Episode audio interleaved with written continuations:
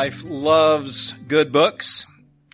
She spends a lot of time reading paper copies and um, listening on Audible. She's read like, uh, I don't know, 27 books this year already. And I think she read 50 last year. But every single time she gets near the end of a good book, she always tells me the same thing. Like 50 times last year, 27 times this year or at least the good ones of those numbers. She always says, I'm really sad it's over. We've spent so much time together. We've become like good friends and, and I don't want it to come to an end. Well, that's how I feel about Titus. I'm really sad it's over. We've spent 14 weeks studying this little letter of Paul to Titus, and it's like we've, be, we've become good friends. And I don't want it to come to an end. 14 weeks. So on the low side, that means I've spent about 200 hours reading and thinking about this tiny little letter. And you've spent about 11 hours listening to me talk about this letter. But it's been awesome, hasn't it? Not my talking. The letter. The study of God's Word. In fact, Titus has become one of my new favorites. For, for those of you who have been here the entire study, for those of you who haven't, Paul's message to Titus in this letter, he encourages Titus to teach the church to do one basic thing live out the faith. Not your faith, my faith, but live out the faith. Live it out under faithful elders, contrary to false teachers, according to sound doctrine. Titus is to teach men, women, workers to live out the faith. We're to live out the faith by grace because of the cross in a non-Christian world, remembering our salvation, living out the faith with good works and in unity. But now we come to the end and Paul concludes his letter with four elements that are common to almost every one of his letters. Number one, he gives ministry travel plans. Number two, he repeats one of his main concerns throughout the letter. Number three, he sends greetings to the church and from the ministry team.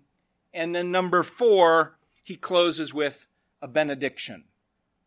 And it's a benediction leaving the church at Crete in God's grace. Paul started the letter with grace, emphasized grace in the middle of the letter, and now he leaves the Cretans in the grace of God. And I thought it was interesting to find out that every one of Paul's letters, the first and last chapters, emphasize grace. That's just how significant the grace of God is for us, friends. But even though what we have here are travel plans, greetings to and from the team, I don't want you to make the mistake of skimming over the closing as if it's trivial minutia. There's a really important lesson here for us. Just like the other 13 lessons that we've learned this morning, we are going to be encouraged to live out the faith in gospel partnerships. Live out the faith, Winchester Baptist Church, in gospel partnerships with one another and with other faithful churches around the world. So let's read this final installment in our study of Titus chapter 3 verse 11 through uh, pardon me chapter 3 verse 12 through 15 is our sermon text this morning chapter 3 verse 12 when I send Artemas and Tychicus to you, do your best to come to me at Nicopolis, for I have decided to spend the winter there. Do your best to speed Zenas the lawyer, and Apollos on their way, see that they lack nothing, and let our people learn to devote themselves to good works, so as to help cases of urgent need and not be unfruitful. All who are with me send greetings to you. Greet those who love us in the faith. Grace be with you all. That's God's word. Amen. So as Paul closes his letter, he encourages the Cretan church with the important role that they play in what God is doing around the world. Think about it. How does a relatively immature, unhealthy church on a remote island fit into what God is doing around the world? Well, that answer would be encouraging to us, wouldn't it? I mean, we're a small church. We don't have many people and we don't have a ton of resources. And we're in a relatively remote place. I mean, we're not a remote island in the middle of the Mediterranean, but we're not a big city in the, in the middle of the action, right? We're a small town and, and our church actually meets on the outskirts of that small town.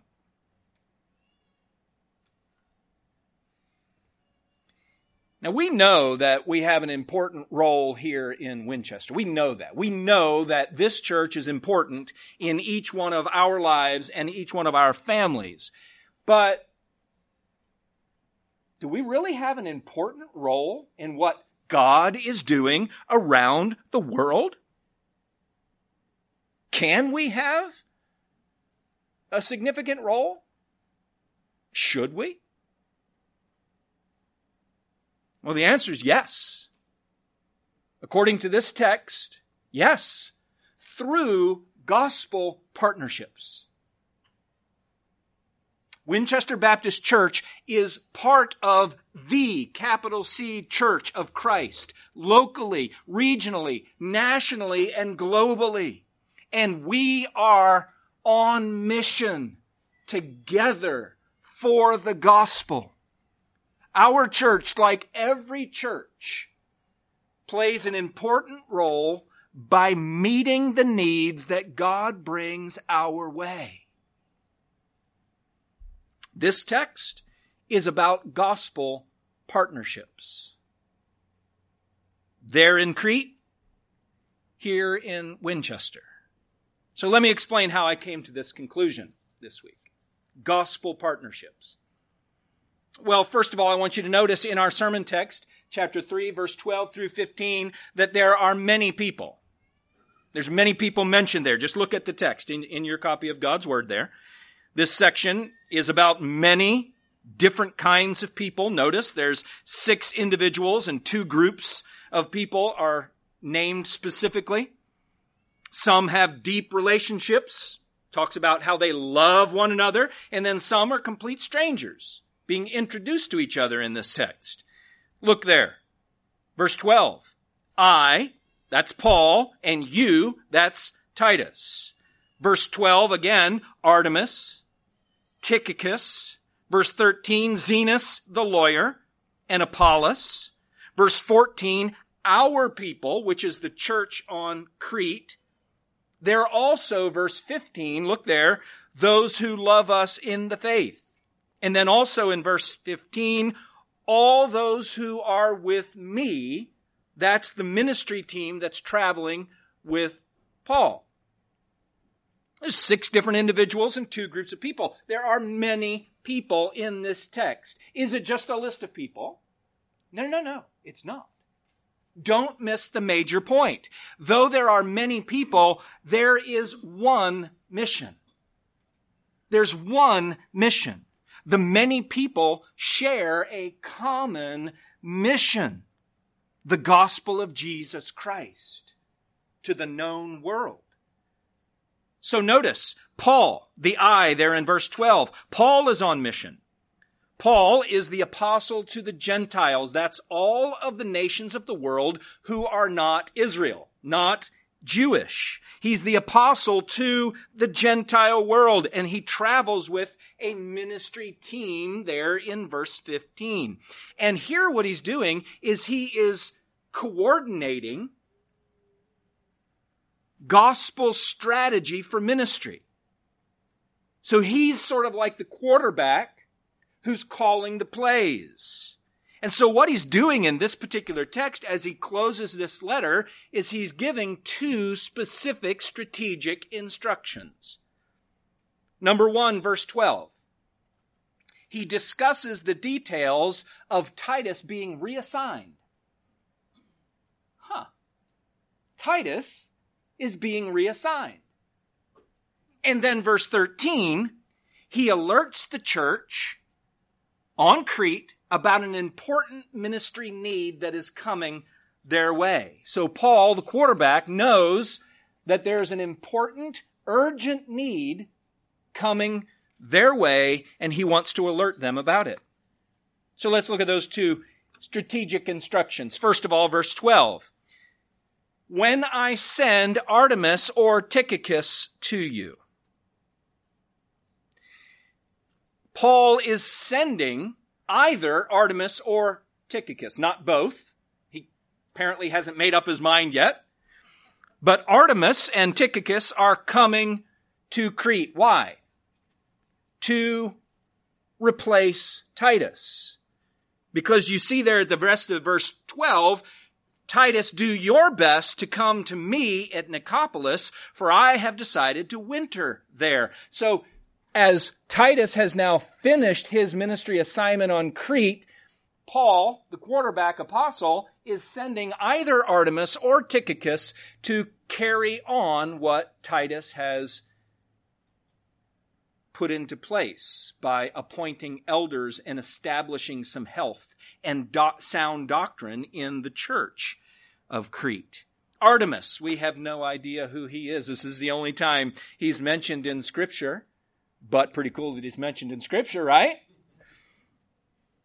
Tychicus, on the other hand, is mentioned several times. You should look at these. Acts chapter 20, Ephesians 6, Colossians 4, 2 Timothy 4, all places that indicated that he was a member of Paul's traveling team Tychicus was one of the, the guys who was going to travel to take that collection that all the churches were giving to, to go back to the impoverished church at Jerusalem. Tychicus was going to be one of the guys to deliver that money. So he must have been very trusted. If you look over at Colossians chapter 4, verse 7 for a minute, Paul kind of gives uh, his opinion of Tychicus here. And yes, I feel as awkward saying Tychicus as you do in listening to it. I want to say Tychicus. Tychicus sounds better to me, but the guy who uh, was on the ESV Audible app says Tychicus. So, and he has a British accent, so I figure he's got it right. Colossians 4, 7 and 8 talks about Tychicus. Tychicus will tell you all about my activities. He's a beloved brother and a faithful minister and fellow servant in the Lord. I have sent him to you for this very purpose, that you may know how we are and that he may encourage your hearts. A number of times in Ephesians, Colossians, and 2 Timothy, Tychicus is the guy who seems to be delivering the letters from Paul to the local churches. I'm sending this letter with Tychicus, and he will tell you about how everything's going with my apostolic ministry to the Gentiles. So whether Tychicus did this full time, or maybe whether he had a job where he traveled all over the world anyway, this was his particular ministry. And now either Artemas or Tychicus are being sent to Crete. I want you to notice that they're not apostles like Paul. And they apparently did not have the specific special gifting to really help the, the church at Crete to establish elders and get rooted deeply in down, sound doctrine. But they did have the giftings necessary to carry on what Titus firmly established. There is a role for all of us, friends. Artemas, Tychicus are on mission with their own giftings and their own roles in the ministry. Notice also in verse 12 that Titus is on mission. He's being reassigned and he's supposed to meet Paul in Nicopolis. Look there in verse 12. Do your best to come to me at Nicopolis for I have decided to spend the winter there. Now we don't know where Nicopolis is for sure. There were a number of places called Nicopolis in the ancient world, but given what we do know about Paul's travels and where Titus ended up in Dalmatia, which is north and west between Greece and Italy, the most likely location of Nicopolis where Titus is to go and meet Paul. Where Paul is going to spend the winter is right there on the west coast of Greece. You can see it on the map there. He says, do your best to come to me because I've decided to spend the winter there. Paul is telling Titus that that's where the strategic location where he has chosen to spend the winter months. Now, you know that travel back then was a lot different than it is now and it was treacherous on a on a normal basis, but man, traveling in the wintertime, especially if it was on sea, would have been incredibly treacherous. But there's something more here that I want you to see. Paul did not just travel all over the place willy nilly without any purpose. Paul is on a mission. Have you ever realized where Paul wanted to go? Look at Romans chapter 15 and you'll see that toward the end of his life here, he is making his way to where he really wants to go. Paul wants to end up in Spain. Did you know that? Romans 16, pardon me, Romans 15. Romans 15 verse 20. Paul says, I make it my ambition to preach the gospel not where Christ has already been named. Paul wants to preach the gospel where the gospel hasn't been yet. And so he says there in verse 28, after I have delivered the collection to the impoverished church in Jerusalem, look there in verse 28, I will leave for Spain by way of you. So Paul wants to go to Rome and he's sending a letter to Rome, says, I'm going to visit you in Rome, but I'm just staying for a little bit. I want to go from Rome to Spain. And so you can see on that map that Paul is making his way westward. Why? Because Paul is on mission. Artemas, Tychicus, Paul, and Titus, all on mission. Look at the second instruction there in verse 13. Many people, one mission. Many people, one mission. Verse 13. Do your best to speed Zenas the lawyer and Apollos on their way. See that they lack nothing. Now, Paul knew that Zenas and Apollos were traveling to Crete and through Crete to go somewhere else. And he wanted to make sure that these two brothers were well cared for by the Cretan church, doesn't he? You can see the emphasis there. Now this is a tremendous display of the gospel, isn't it? Look, a lawyer has become a Christian.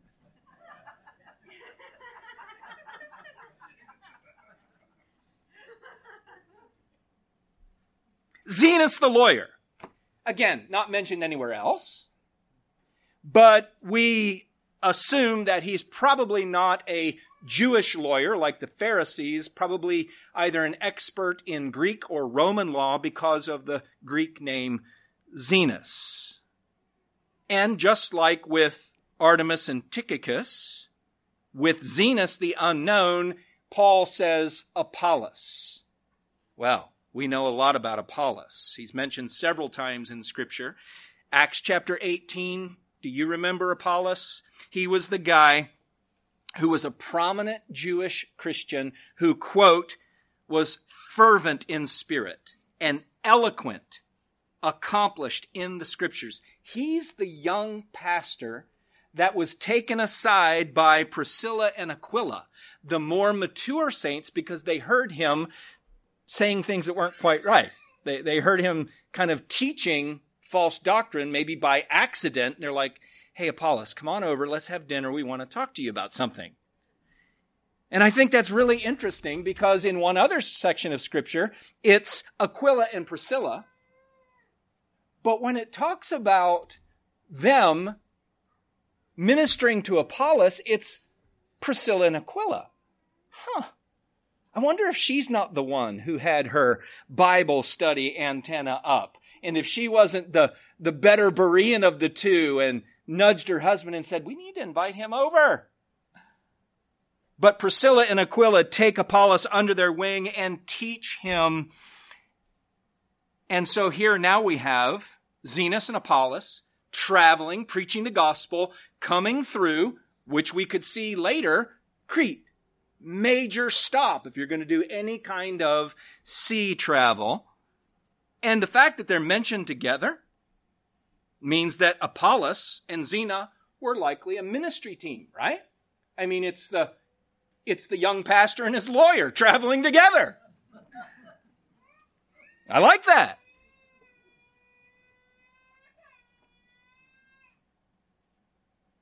What's vital here is that the church at Crete not just know they're coming, but pre- be prepared to meet their needs.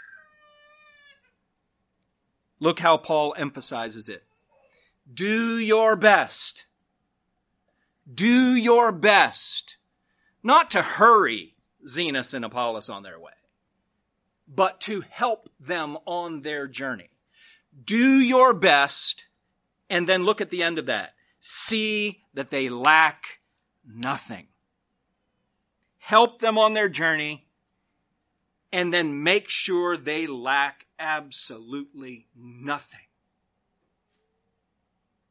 They didn't have enough luggage or manpower to carry supplies for this great journey. And so wherever they went, they had to have their basic needs and necessities of life replenished.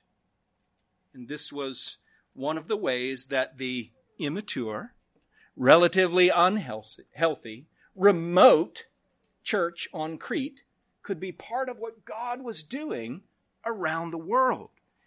See that they lack no food, no lodging, no money. Take good care of these guys.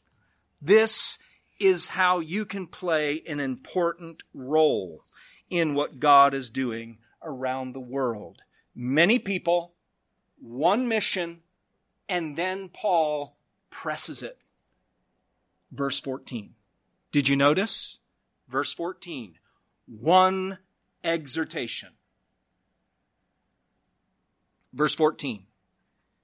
And let our people learn to devote themselves to good works, so as to help cases of urgent need and not be unfruitful. Paul has talked about good works about eight different times in this letter to Titus. It's a major emphasis. He does not want to close the letter without pressing good works one more time.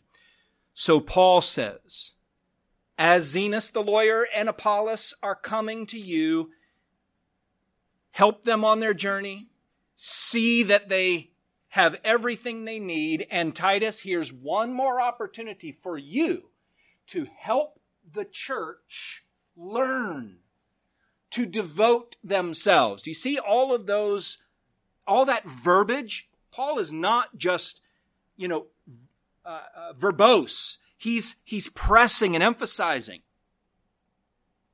Learn to, so as to, and so as to not be unfruitful. The fact that they have to learn to means that they were lacking in this area. They need to grow in it. And this is one of the ways that Titus can help that local church be fruitful in ministry rather than be delinquent. You remember one of the chief criticisms about Cretans was they are what? Lazy. God's church can't be lazy. God's people are not lazy. We are, what is the verse, uh, verb here in verse 14? Devoted to good works. So, this one exhortation that Paul tells Titus he's to press on to the people is that they're to learn to devote themselves. You remember in chapter 3 verse 8, look at it there. I want you to insist on these things so that those who have believed in God may be careful to devote themselves to good works. These things are excellent and profitable for people. You see the same kind of language. Be careful to devote themselves. Verse 8. Verse 14. Learn to devote themselves to good works. This is the passion of the apostle and the job of Titus to help the church make it their business. Devote yourselves means make this your business. Winchester Baptist Church, good works is our business. That's the business of the church. What are good works? Well, it's been emphasized so many different times, we might, you know, just overlook it. But one of the commentators that I study, John Oswald, I believe his name is John, though that sounds like somebody who shot someone, I'm not sure. John Oswald, Mr. Oswald, someone, defines good works this way. Visible acts of service that emerge from genuine faith. Isn't that what good works are? They're good and their works. The good is the the um, the essence of them. They're emerging from genuine faith and their visible acts of service. And he says specifically there in verse 14, so as to help cases of urgent need. Like what? Like helping Zenas the lawyer and Apollos when they come to town. So that their urgent need is taken care of and they don't have any lack of anything. These urgent needs are needs that are spontaneous but important. See, the church's sacrificial giving, our devotion to good works, is one of the ways that we display the gospel wherever we are. Just as God has revealed His grace through Christ, we continue to reveal God's grace to us through our good works. Whether it's in your family or in your neighborhood or at your job or us here in our community or our partnership around the world, our devotion to good works is a way that we display and advance the good work of God that has saved us. So, the many people, the one mission, and this one exhortation is for us, just as it is for the church at Crete. Winchester Baptist Church is part of the Church of Christ, locally, regionally, nationally, globally, and we are all on mission together for the gospel. Just like the Cretan church, we play an important role by meeting the needs that God brings to our remote, small church. We can't do everything. But friends, we can devote ourselves to meeting the needs that come our way, can't we? So I'd like to take this exhortation to the church at Crete and then just give us application for us here. This exhortation encourages our church in three ways this morning. I'd encourage you to write these down because I, I think they'll be helpful to you. This exhortation encourages our church to one, see ourselves as part of a gospel team. We might lose sight of that from time to time. We might feel isolated, but we're not. We're part of a gospel team. We're part of a team here locally. Friends, we're not the only church in town. We're not the only good church in town. We're certainly not the only gospel church in town. We're part of a team regionally. We're part of a team nationally and globally. The Great Commission was given to the church of Jesus Christ. Every local church. You remember what Jesus said in Matthew 28? All authority in heaven and earth has been given to me. Go therefore and make disciples of all nations well, how can any one church do that? Gospel partnerships. Go. Make disciples of all nations, baptizing them in the name of the Father and the Son and the Holy Spirit, teaching them to observe all that I have commanded you. And behold, I am with you always to the end of the age not to any one individual or any one local church to do it all. Jesus has given his church of all time and of all places the commission to make disciples of all nations. And we get to be part of that because we are members of a gospel team. Gospel ministry is for every church and every Christian. It's, it's not just for certain churches, you know, those churches in strategic places like New York City or, or DC or Seattle. It's not, it's not just for the big churches with lots of resources. We are not too small. We're not insignificant. We're part of a massive gospel team that God is using to accomplish His purposes all over the world, including our neck of the woods, Winchester, Virginia. Your neighborhood. Your house. It's not just for certain people. There's many people listed here. They're from all different walks of life with all different giftings and capabilities. Friends, this room is full of all different kinds of people. And though there are many people, we all have one mission. I can't do what you can do. I don't have the opportunities that you have, and you don't have the opportunities that I have. But together, we're on mission. We're part of a team. Gospel ministry is way more than preaching. I mean, look, it's carrying letters. Gospel ministry is hosting someone in your home. Gospel ministry is, is giving money, making sure that some guys who are traveling through your town have everything they need and lack absolutely nothing. That's gospel ministry.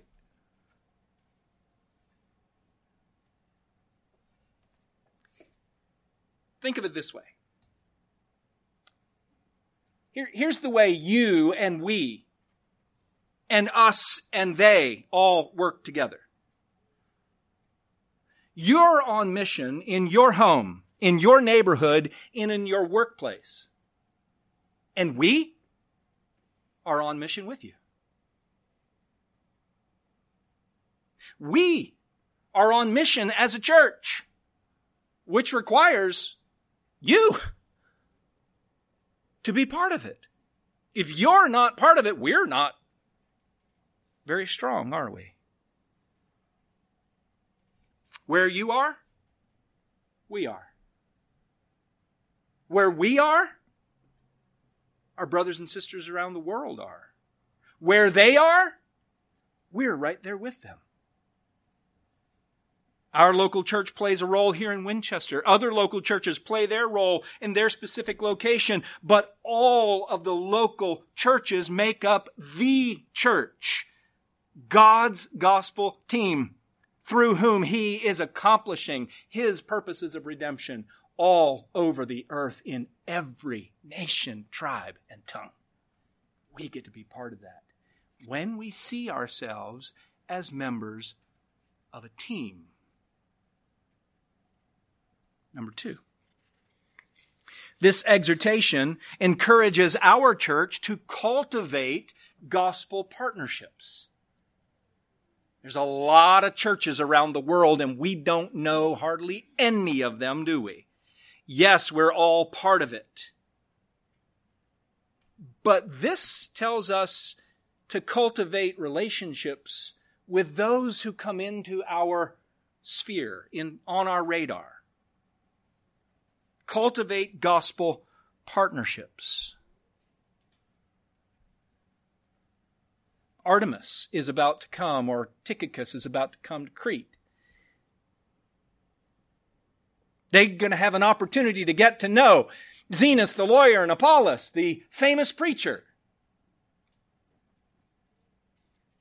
Cultivate gospel partnerships. And you know the ones who are really going to benefit from those relationships are the ones who are going to have Zenas into their home, the ones who are going to have Apollos over for dinner, the ones who are going to sit down after church and instead of running to lunch, actually spend time with Tychicus and figure out how to really pronounce his name. And you know what happens with Titus when he leaves, right? He carries the Cretan church in his heart. He's part of their church forever. So we as a church and you as an individual, you benefit when you, careful, uh, this word was chosen purposefully, cultivate gospel partnerships. So locally, Currently, we have partnerships with many local churches and four different local agencies. Churches like Heritage Baptist,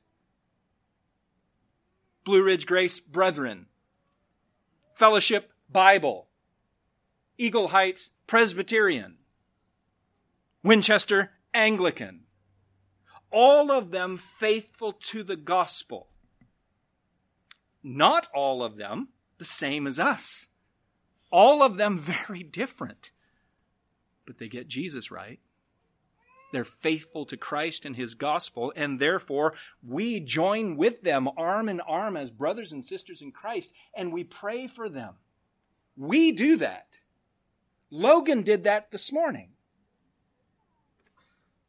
But I wonder how you could be more involved in those partnerships. I wonder, have you ever taken the time to pray for Chad Willem or Davy Ermold or Mark Carey, Clint Ilderton? Currently, we, we partner with four local agencies like the Rescue Mission and Abacare and Laurel Center and CCAP. And then lots of different local schools that we've had the privilege of, of meeting some of their needs. It's wonderful for us to do that, and, and that's a, that's a good thing corporately, but I guess my question is, how could you be more involved in these partnerships? How could you and your kids, could, you find some time in your, in your homeschool schedule to, to ask Ralph to take you to the Winchester rescue mission and, and to show you around so that your kids can understand the needs of the homeless population here in Winchester. Could you go with Mindy to the local pregnancy center? Could, could you give diapers? They have all kinds of needs, don't you, Mindy? Do you ever pray? I mean, we do, right? But how could we branch that out so that we can more deeply enter into these gospel partnerships and share in the praise and the joy. Just locally, I mean, what can we do so that next time you invite your neighbors over for a cookout, all of us are praying for that? Just relationships and, and so that that might grow out into some gospel conversations. I'd, I'd like to see us get a little bit more involved. Let's just like step it up just a notch in these areas. Cultivate gospel partnerships, not just locally, but regionally. You've heard us talk about the Pillar Network regionally, just in our area, like here in Winchester and in um, uh, Charlestown, Purcellville, Hamilton, and, and that kind of an area, we, we partner with the five other churches to plant churches. Hamilton Baptist, Harvest Point, Poolesville, Grace of Gainesville, and we've planted Lovettsville Baptist Church. We got to do that. You remember Cody Snyder, right? We got to do that together. But I wonder if, if you ever take the time personally to pray for Cody in Lovettsville. Have you ever sent him an email? Cody, loved when you were here. How are things going? That'd be a good thing. And then I'm wondering, where's the next church to be planted? Are you? So our regional network of pastors has already identified Berryville as a, as a really good opportunity, and, and we're looking at that, hoping to plant there. Locally, regionally, nationally, we partner with the Southern Baptist Convention, but I'm that's really back burner for us. I mean, we're happy about the seminaries. We're happy about the disaster relief. We're happy about the ERLC. We're happy about a lot of the things that they're going on, but I wonder how we can get a little bit more involved in those so that it's more, more of a shared partnership where they're benefiting from us and we with them and then globally. Cultivate gospel partnerships globally. Man, we're small, so we've chosen on a leadership level to go deep with one global partner, and we've gone deep with Sipho and Lungi Mafusi in South Africa and the Reformed Zionist Church in Christ there. Do you know that, that we give budgeted $24,000 a year and then some of you out of your own pocket give more, several thousands of dollars more? Do you know that just two weeks ago, I was in a conversation with Sipho and I said, How are things going? And he says, Well, to be honest with you, two of our church planters uh, are not at full support. I asked him to run the numbers and send me the number. In just this past week, our leadership agreed that we already have it available. So this week, we're going to cut them a check for $4,000 so that those two families have everything they need. Everything they need for the rest of 2022. You know where we got that money? Your pocket. You already gave it. Now we're just sending it to an urgent need. Praise God for that, right? That's beautiful. Cultivate gospel partnerships. There's a lot, a lot more countries in the world, many more countries in the world than just South Africa. I wonder if it's time for us to adopt a new one. Let's pray about that. But even then, I wonder how you and your family, how, how are you teaching your kids to get a global vision for God? Are you like one of our families who has a world map prominently displayed in their home and their kids can name just about every country on the face of the earth a lot better than one of their elders can, that's for sure. Do you regularly pray for Sipho and Lungi. And by the way, do you know the names of the planters who are right now in seminary? Let's go deeper. Cultivate these partnerships. The point is this that helps us to play our role more effectively, more fruitfully in gospel ministry. And then finally, this exhortation not only encourages our church to see ourselves as part of a gospel team and cultivate gospel partnerships, but it encourages us, encourages us to sacrifice for gospel work. Sacrifice. Isn't that what you see here in this text? Verse 14 says there's an urgent need coming and, and we need the church to step up to the plate and that's going to require sacrificing a little bit of time, money, probably your supplies. and this is an urgent need, maybe one that you didn't necessarily plan for in your budget. Maybe we need to have two budgets. One where we give regularly, and then another budget where there's urgent, spontaneous needs of guys who just show up. But we're ready because we've what? Devoted ourselves to good works sacrifice for gospel work. Logan read for us this morning how and why we do this. Third John is extraordinary for this. You want to know how God, through the Apostle John, says we're supposed to take care of Zenas the lawyer and Apollos?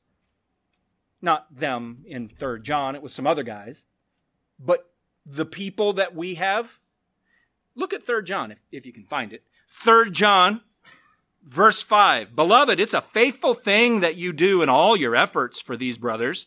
Strangers as they are, I like that emphasis, right? You don't even know these guys, but you're doing a really good and faithful thing here. And they have testified to your love before the church. Verse 6. You will do well to send them on their journey. Uh oh, you ready? In a manner worthy of God. How do we meet needs? We meet them in a way just like we would do it if it was Jesus himself.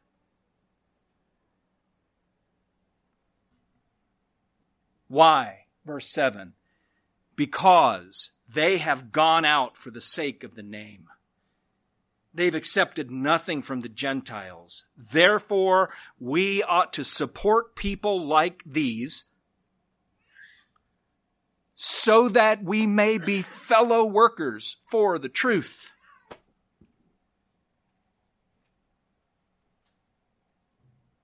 That's how.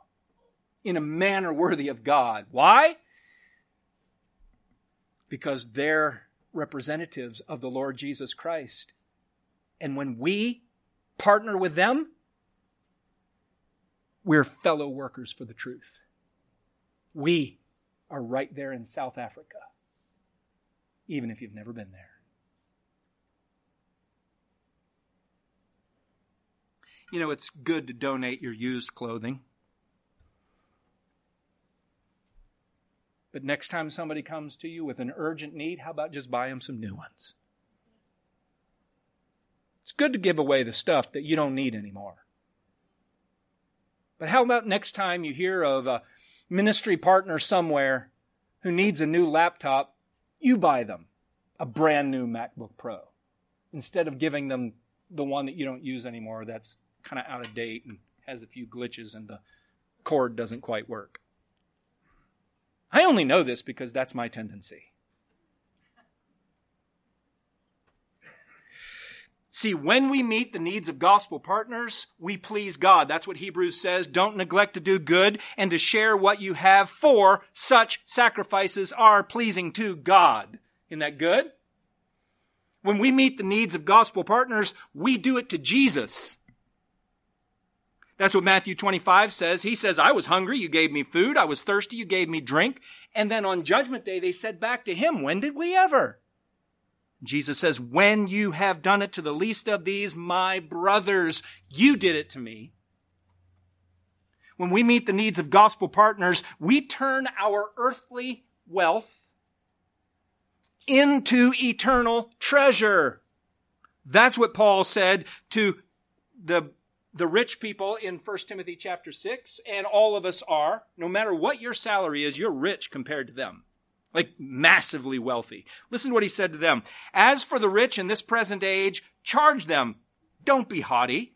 Don't set your hopes on the uncertainty of riches, but on God who richly provides us with everything to enjoy. They, the rich people, are to do good and be rich in good works, to be generous and ready to share, thus storing up treasure for themselves as a good foundation for the future so that they might take hold of that which is truly life. When you give your dirty earthly money, it turns into eternal treasure. Man. So, question Are we as a church and are you as a member of this church devoted to good works so that we can help cases of urgent need and not be unfruitful? Well, when we see ourselves as part of a gospel team, when we cultivate gospel partnerships, and when we sacrifice for gospel work, even a small church like Winchester Baptist Church can play a very, very important role in what God is doing around the world. And may we devote ourselves to this task for the gospel and glory of Christ. Let's pray to that end. Oh God, I pray that you would give us all the grace that we need to sacrifice all that we have for greater riches and greater purposes than just our pleasure. May we devote ourselves to good works. And yes, it's going to take time and energy and money. And yes, that's hard sometimes, but I pray that texts like these would fuel us and give us a perspective on what you're doing and how we can get in on it. I pray that you would advance the gospel in our homes and neighborhoods and workplaces and around the world as we devote ourselves to these kinds of things. Thank you. Thank you in Jesus' name. Amen.